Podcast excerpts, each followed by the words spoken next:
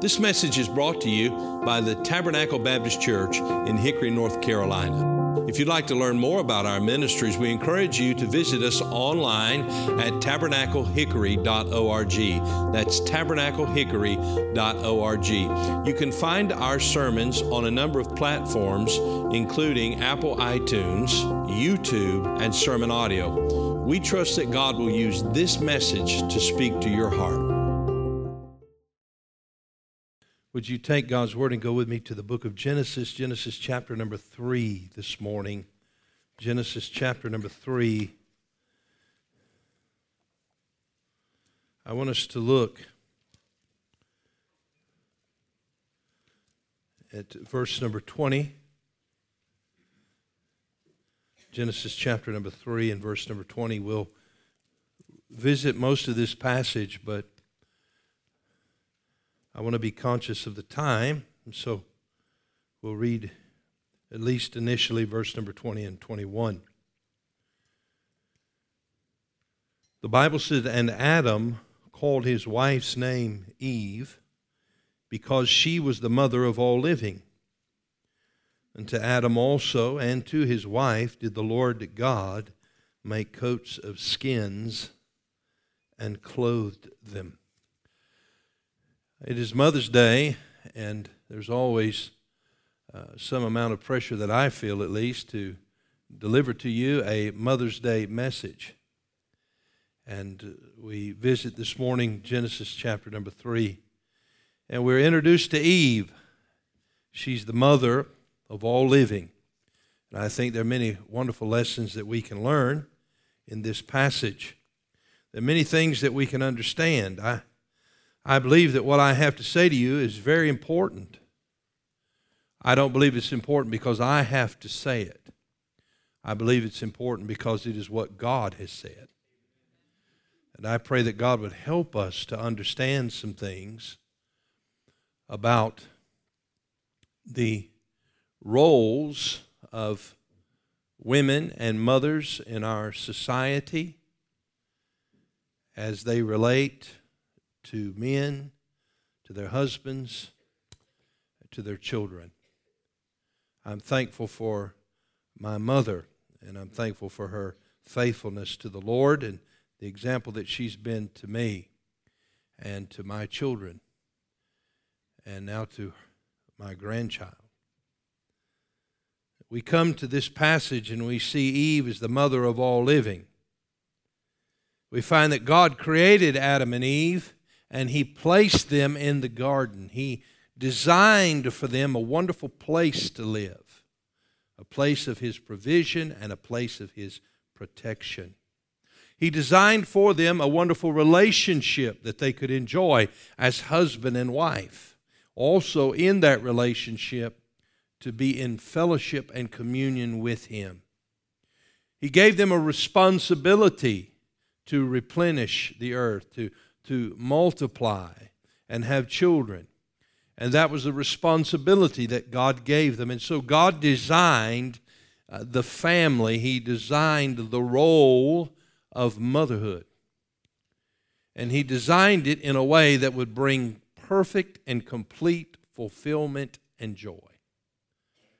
But as we know, as we've become familiar with this passage, we understand that though He placed them in this wonderful garden, it wasn't long before the garden was ruined.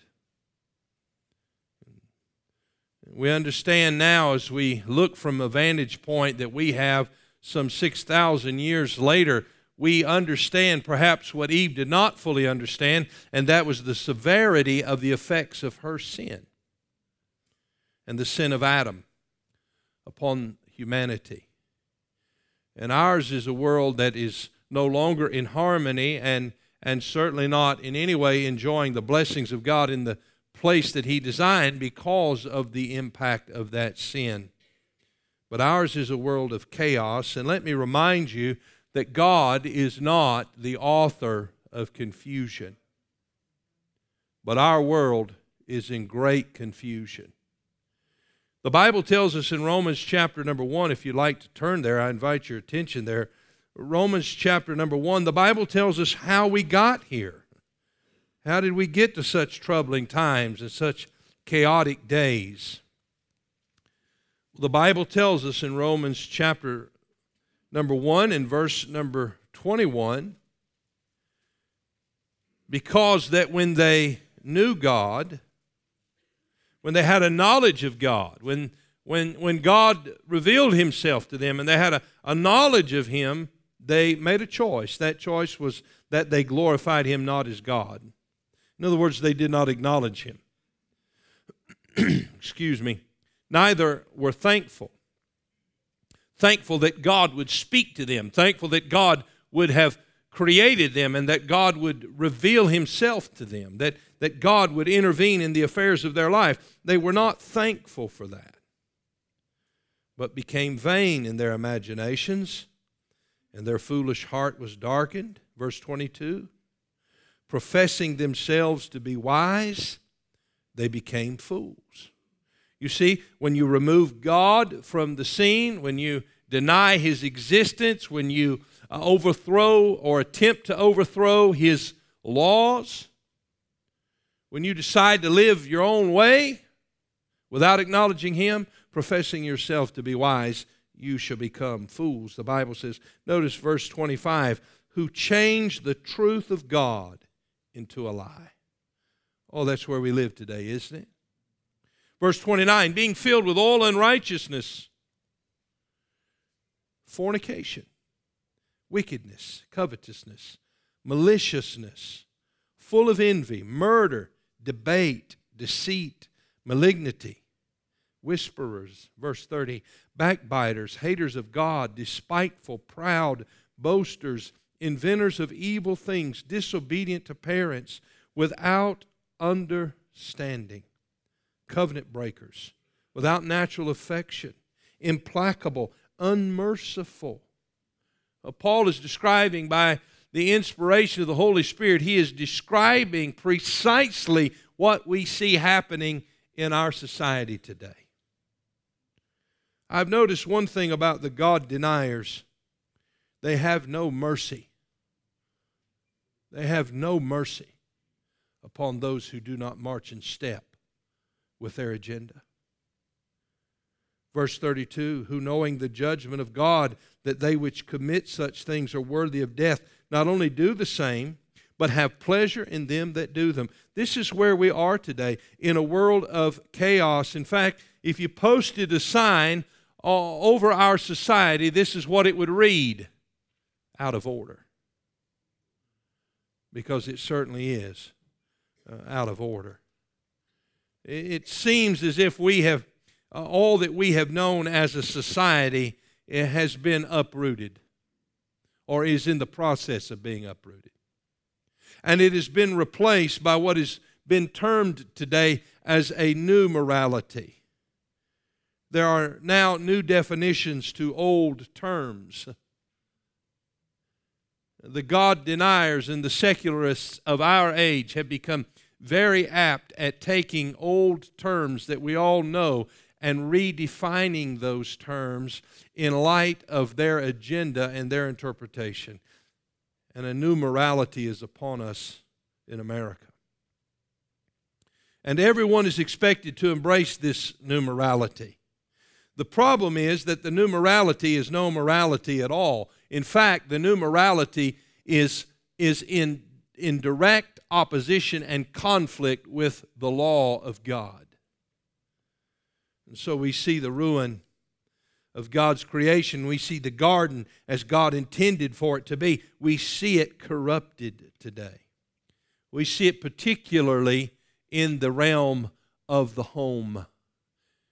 We see it in the marriage relationship. We, we see it in, in the relationship of of, of the child and the parents. We see the corruption of the garden as it is taking place in that wonderful uh, arena, that wonderful realm of the home that God designed in the very beginning. As I said earlier, I don't believe Eve had any had really any understanding of the severity, the impacts of her sin, nor did Adam. But now, living in this age, we see it open before us. As we consider Eve, the mother of us all, I want you to see three things. I want you to see, first of all, a mother's sin. And then I want you to see a mother's sorrow. But thankfully, we see a mother's Savior. And so I want you to note these things with me this morning and follow along in the Word of God if you would. First of all, I want you to see a mother's sin. God created Adam and Eve and placed them in the garden, but then enter the devil. Notice, if you would, chapter 3 and verse 1. Now the serpent was more subtle than any beast of the field which the Lord God had made. And he said unto the woman, Yea, hath God said, Ye shall not eat of every tree of the garden. We need to understand the reality of the person known as Satan, the devil.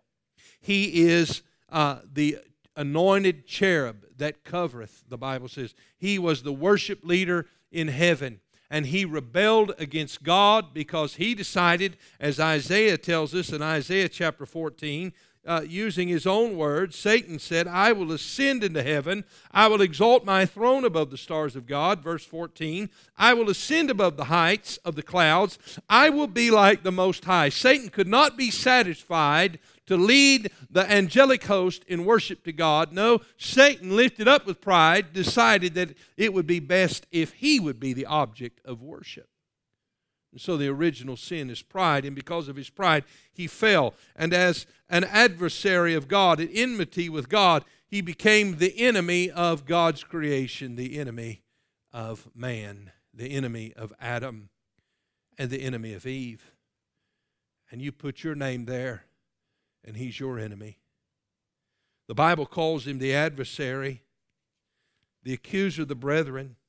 He's a liar, Jesus said, and the father of it, John 8 44. He is the God of this world. He is the tempter. He is a murderer, and he is a destroyer. And he entered into the garden. And let me tell you, He wants to enter into your life, into your home, into the relationship that you have with your husband, and into the relationship that you have with your children. He's the enemy. And that's why Peter cautioned us and 1 Peter warned us, 1 Peter 5 8, be sober, be vigilant. Why? Because your adversary, the devil, walketh about as a roaring lion, seeking whom he may devour. When the Lord saw him, uh, in Job chapter number one, he said, Where have you been? He said, Walking to and fro in the earth. What is Satan doing? He is, he is scouring this earth, searching every place that he can, looking for an entryway into your life, into your home, because he hates you and he wants to destroy your life. So we see her sin, and we see that in the garden enters the devil. Not only does the devil enter, but deception enters. Satan's tactic is to deceive, and Eve uh, fell prey to his deception. Look, if you would please, again in verse number one. And he said unto the woman, Yea, hath God said, Ye shall not eat of every tree of the garden? He questioned the accuracy of what God had said. By the way, Satan will always tempt you to question the accuracy of the Word of God. And notice her response in verse 2 And the woman said unto the serpent, We may eat of the fruit of the trees of the garden, but of the fruit of the tree which is in the midst of the garden, God hath said, Ye shall not eat of it, neither shall ye touch it, lest ye die. And the serpent said unto the woman, Ye shall not surely die. Now he leads her to question not only the accuracy of what God said, but the truthfulness of what God has said. Oh, no, no, no, no. That's not right. God is deceiving you. That, that word that Adam gave to you that he heard or said he heard from God, that's not true. That's not going to happen. And so he began to, to lead her down a road of deception, questioning the accuracy of what God said, questioning uh, the truthfulness of what God said. Now, notice in verse, uh, verse number five, Satan continues to speak. For God doth know that in the day ye eat thereof, then your eyes shall be open, and ye shall be as gods, knowing good and evil. Now he's causing her to question not just the accuracy, not just the truthfulness of what God said, but the very virtue of what God has said. He's trying to say to her, listen, if God was really for you, he wouldn't withhold you from, see, from eating that fruit. If God was really good, and he had supplied all the fruit and all the trees and the whole garden, everything but one, could be theirs. He said if he was really good to you, he wouldn't withhold that from you. And so he began to cause her to question the goodness of God. Is God good? Is God for me? Is his way best? That's the tendency of our flesh, isn't it? And that is the tendency of this age to deceive us. And so enter the devil, enter deception. Notice what happens enter defilement. Uh, notice in Genesis chapter 3, verse 6 And when the woman saw that the tree was good for food and that it was pleasant to the eyes, she, she listened to the devil and, and she looked upon the fruit, and it was a tree desired to be to make one wise. She, she took of the fruit and, and did eat, and gave also unto her husband with her, and he did eat. And the eyes of them both were open, and they knew that they were naked, and they sewed fig leaves together and made themselves aprons. You see, what happened is they sinned against God. Eve took the fruit. She fell for the deceptive tactics of the devil. She decided that she would rule over her own self, that she would rather be a God to herself than submit to God. And so she took the fruit. And when she took the fruit, she sinned against God. She gave to Adam, who also took the fruit and ate the fruit. They both sinned against God. And immediately things changed. Their innocency was gone, their sinlessness was gone. The perfect uh, presence of the Holy Spirit of God that dwelt in them departed from them at that very moment. And they were at enmity with God, they, they were defiled. But not, not only do we notice that defilement comes, but notice division comes. Verse 8 And they heard the voice of the Lord God walking in the garden in the cool of the day, and Adam and his wife hid themselves from the presence of the Lord amongst the trees of the garden. There's division. Now, Adam and Eve had walked in perfect communion and perfect fellowship with God, their Creator. But now, now that they have been defiled, now that they have become sinners, they are divided from God. Instead of embracing God and walking to God, what do they do? They run from Him. They hide themselves as if they could actually hide from God. And notice what the Lord says in verse 9. And the Lord God called unto Adam and said unto him, Where art thou? Not because God didn't know, he wanted Adam to confess it. And he said, I heard thy voice in the garden, and I was afraid. There's the confession. Why were you afraid? Because I was naked, and I hid myself. You see, I'm, I'm exposed. My, my sin and my shame. I'm exposed. Verse 11. And he said, Who told thee that thou wast naked? Hast thou eaten of the tree? Whereof I commanded thee that thou shouldest not eat? And God is holding Adam now accountable. Notice verse 12, what Adam, uh, how he responds to that accountability. And the man said, The woman whom thou gavest to be with me, she gave me of the tree, and I did eat. Adam did what most of us all do, right? He blames somebody else. In this case, it's Eve. And so the Lord speaks unto the woman, What is this, verse 13, that thou hast done? And the woman said, The serpent beguiled me, and I did eat. And so here we find division. We find a perfect harmonious relationship between the husband and the wife, between Adam and Eve, and between the Lord. We see perfect harmony. But when sin comes in, there is division.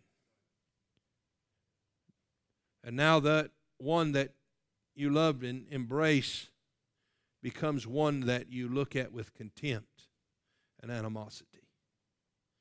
One that you blame for your own shortfalls and your own sin. Division. By the way, have you ever seen a time in America where it's so divided. Race against race, men against women. I want to tell you what it is it is a tool of the devil, it is the results of sin. And so we see the devil comes in, defilement comes in, division comes in. Then notice death comes in. Notice in Genesis chapter 2 and verse number 16 what the Lord had warned Adam about. In verse 16, the Lord God commanded the man, saying, Of every tree of the garden thou mayest freely eat, but of the tree of the knowledge of good and evil thou shalt not eat of it, for in the day that thou eatest thereof thou shalt surely die. And that day Adam died, and so did Eve. Those eternal beings became sinful beings. They became, they became temporal beings who immediately began to perish. Because when sin came in, God moved out. And when God moved out, the light of the soul was extinguished. And so immediately in their spirit, there was death. There was death in the soul, and ultimately in the body. They would one day die. This is a mother, the mother of all living. But now she's no longer the mother of all living, she's the mother of all dying. Her sin. Seems like a pretty inspiring Mother's Day message, doesn't it? A mother's sin. I want you to notice the second thing a mother's sorrow. Because of her sin, sorrow entered in. Notice what the Lord says to the woman in verse number 16 I will greatly multiply thy sorrow and thy conception. In sorrow thou shalt bring forth children, and thy desire shall be to thy husband, and he shall rule over thee. But we see here that Uh, Eve was choo- she was free to choose the actions that she took, but she was not free to choose the consequences of those actions. And so the result of her sin was death and a curse that she endured, and also Adam. Adam was cursed in the realm of his labors upon the earth. We read that in verse number 17 and verse number 18.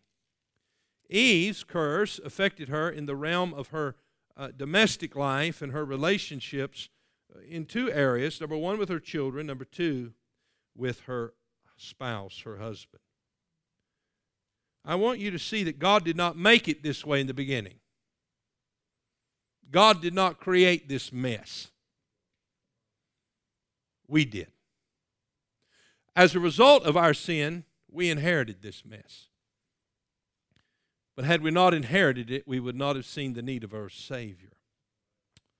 And so we see the sorrow that she experiences, first of all, in relation to her children. The Lord said, I will greatly multiply thy sorrow and thy conception. This speaks of the physical, the mental, and the emotional pain or the travail experienced in carrying a child and giving birth to a child, and also in the care of that child throughout its life.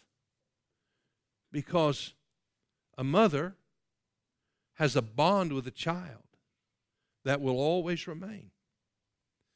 Physically, women experience great travail and pain in childbirth, but that pain is alleviated the moment that child is born, the joy of that baby, holding that baby that she's carried for nine months, the delight that comes to her heart as she looks into the eyes of that precious child and holds it, the fulfillment that God allows her to experience in that moment.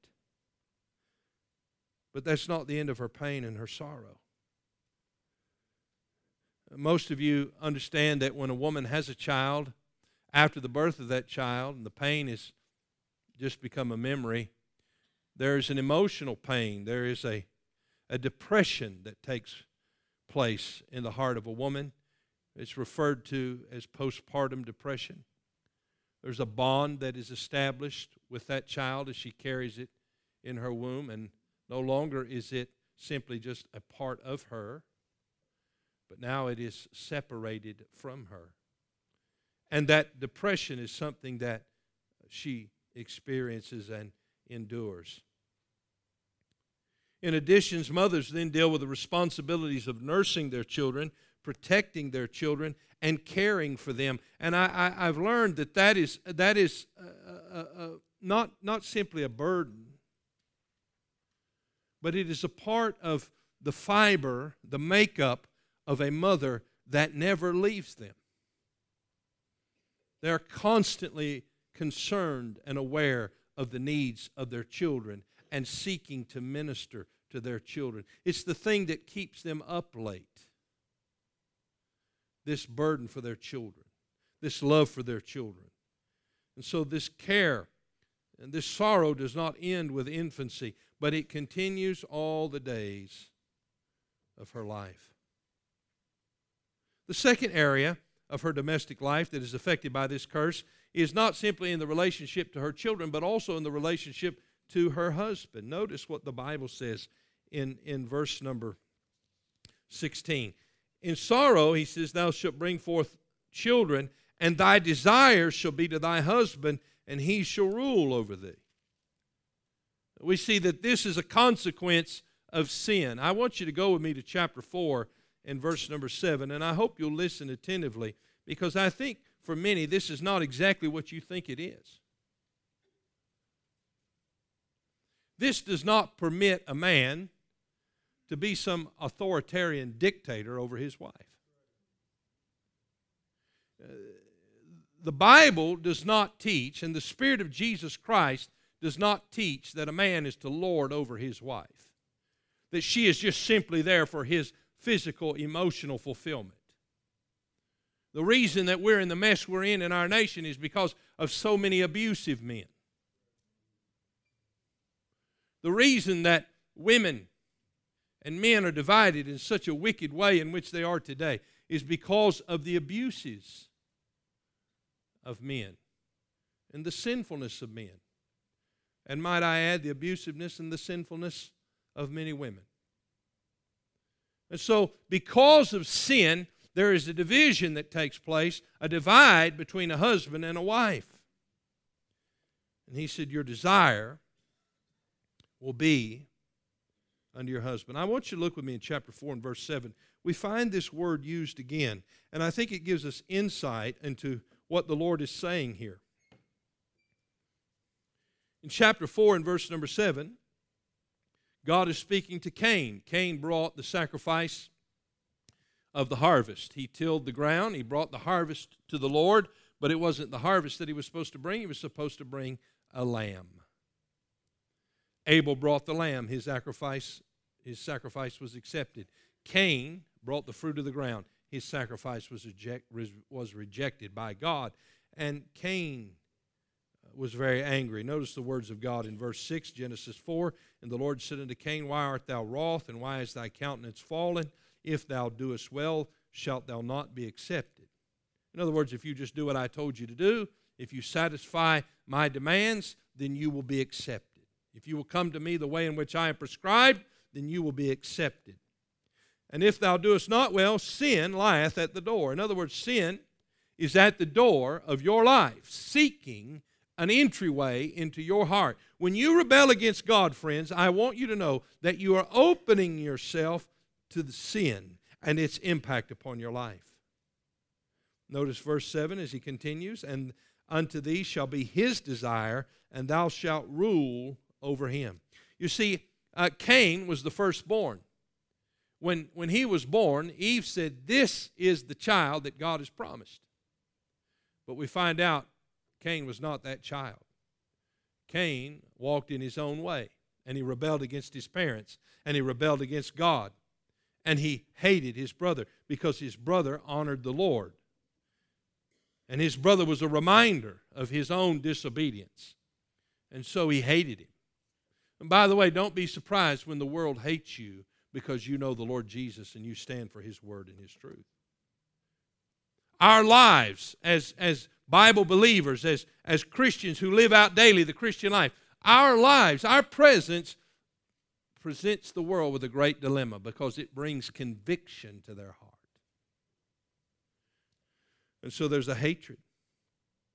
Now, Cain was to be the firstborn, but if he's going to be rejected by God, he will not have the position of leadership in his family. He will not have the rights of the firstborn, and that would go to Abel. And so Cain has this animosity, and instead of, of, of dealing with God and, and submitting himself and getting right with God, what he decides to do is remove the threat of Abel, and so he kills him. But God said, if you just do the right thing, Abel will gladly follow your leadership and you will become uh, the, you will have all the rights of the spiritual leadership of the family of the firstborn. You see, God is a God of order, God is a God of authority. And so God established this. But because of Cain's disobedience, because of his disobedience, he was not going to be the leader.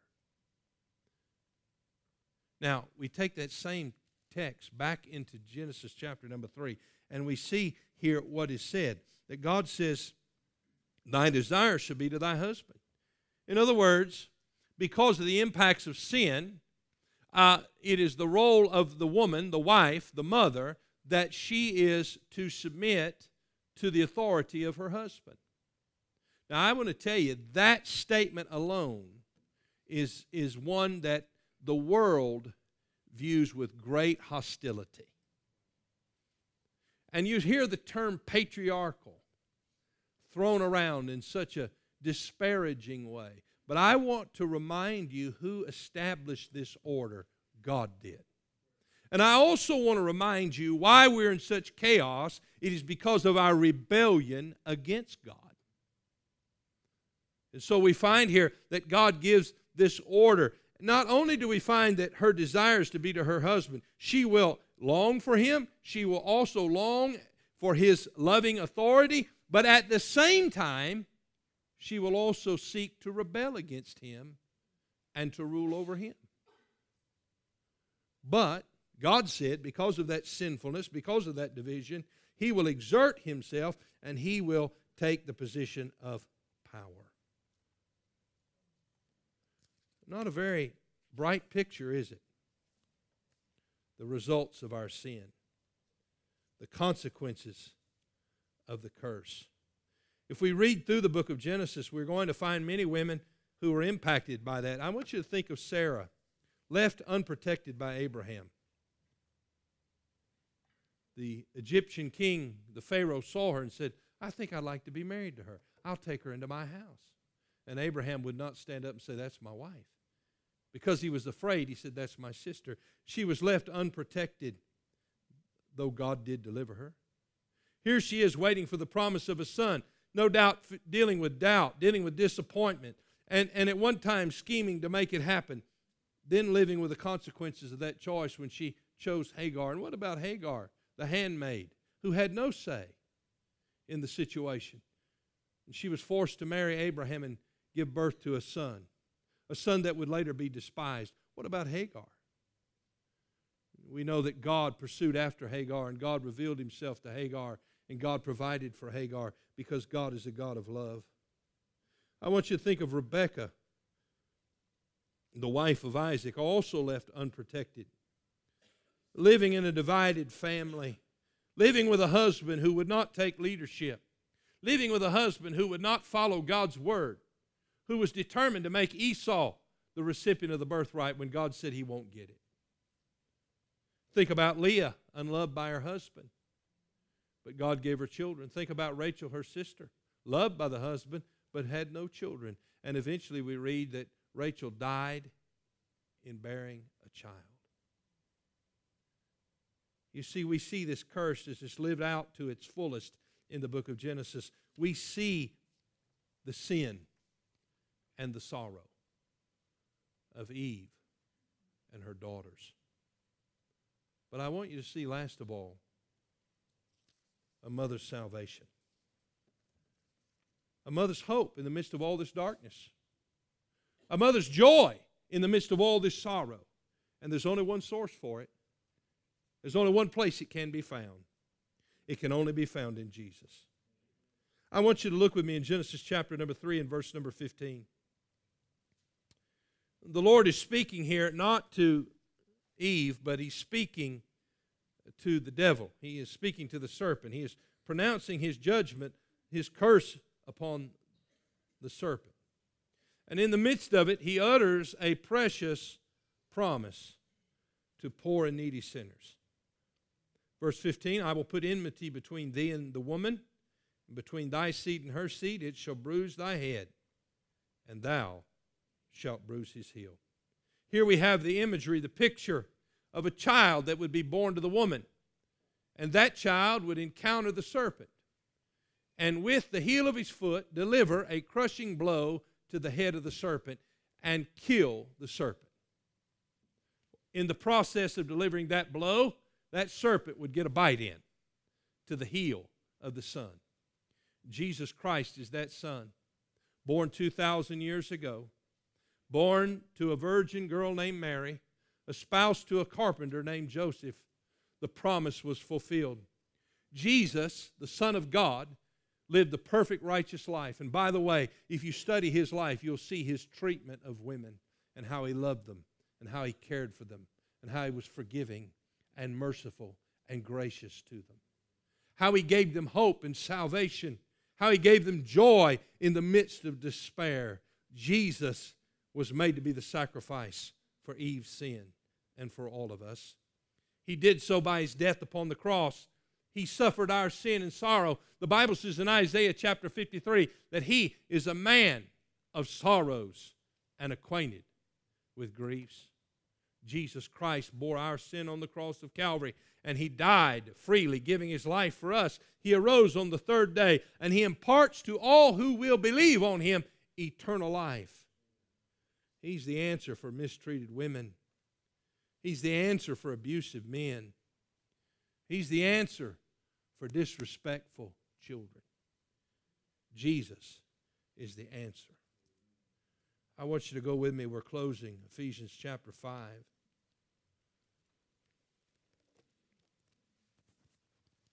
In this passage, we're going to find that Paul will address mothers, husbands, and children. Not not very much unlike us. Living in a world of immorality and wickedness and abusiveness. He writes to these Christians. And he says to them in verse 18 Be not drunk with wine wherein is excess, but be filled with the Spirit. That's the Holy Spirit.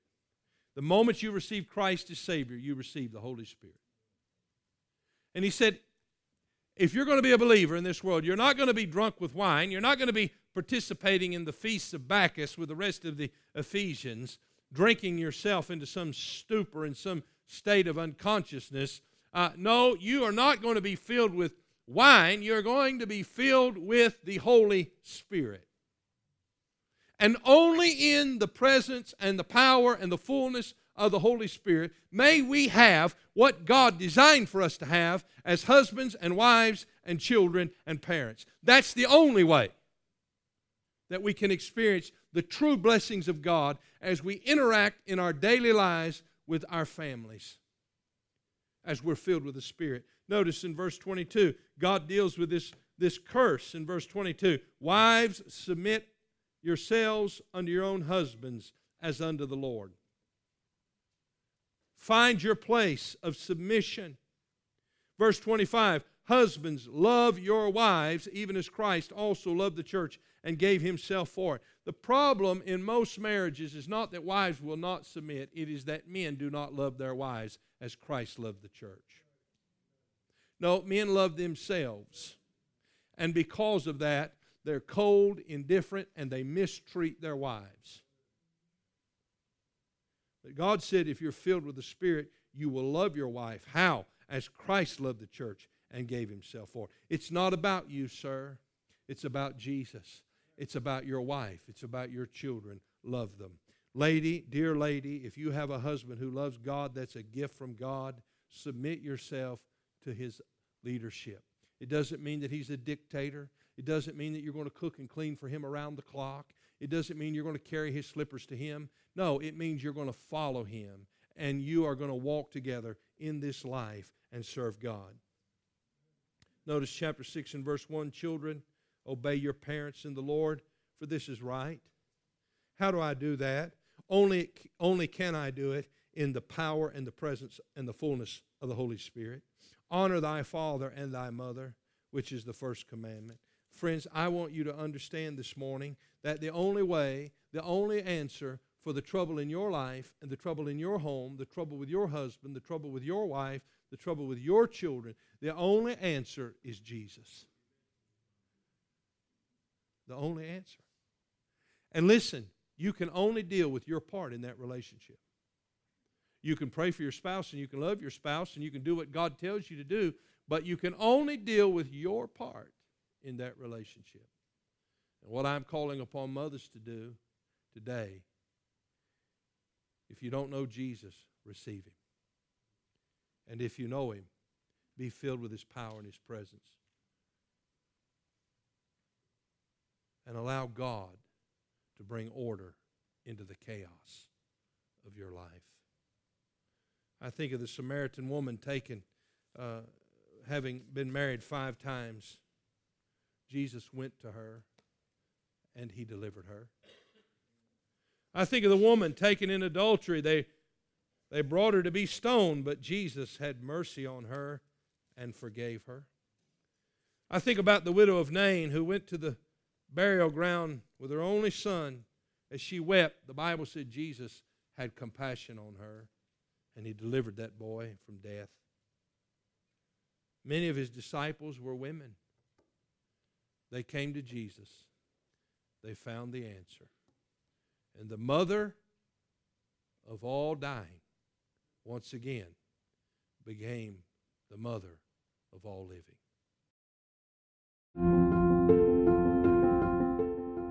Thank you for listening to this message from Tabernacle Baptist Church. We pray that God has used His Word to speak to your heart today. If you'd like to learn more about the ministries of Tabernacle Baptist Church, you can go to our website, tabernaclehickory.org. That is tabernaclehickory.org. There you'll find additional resources that we pray God will use to be a help to you. If the Lord should lead you to partner with us or make a donation online, you'll find a link provided on the website at tabernaclehickory.org. May God bless you and thank you for listening.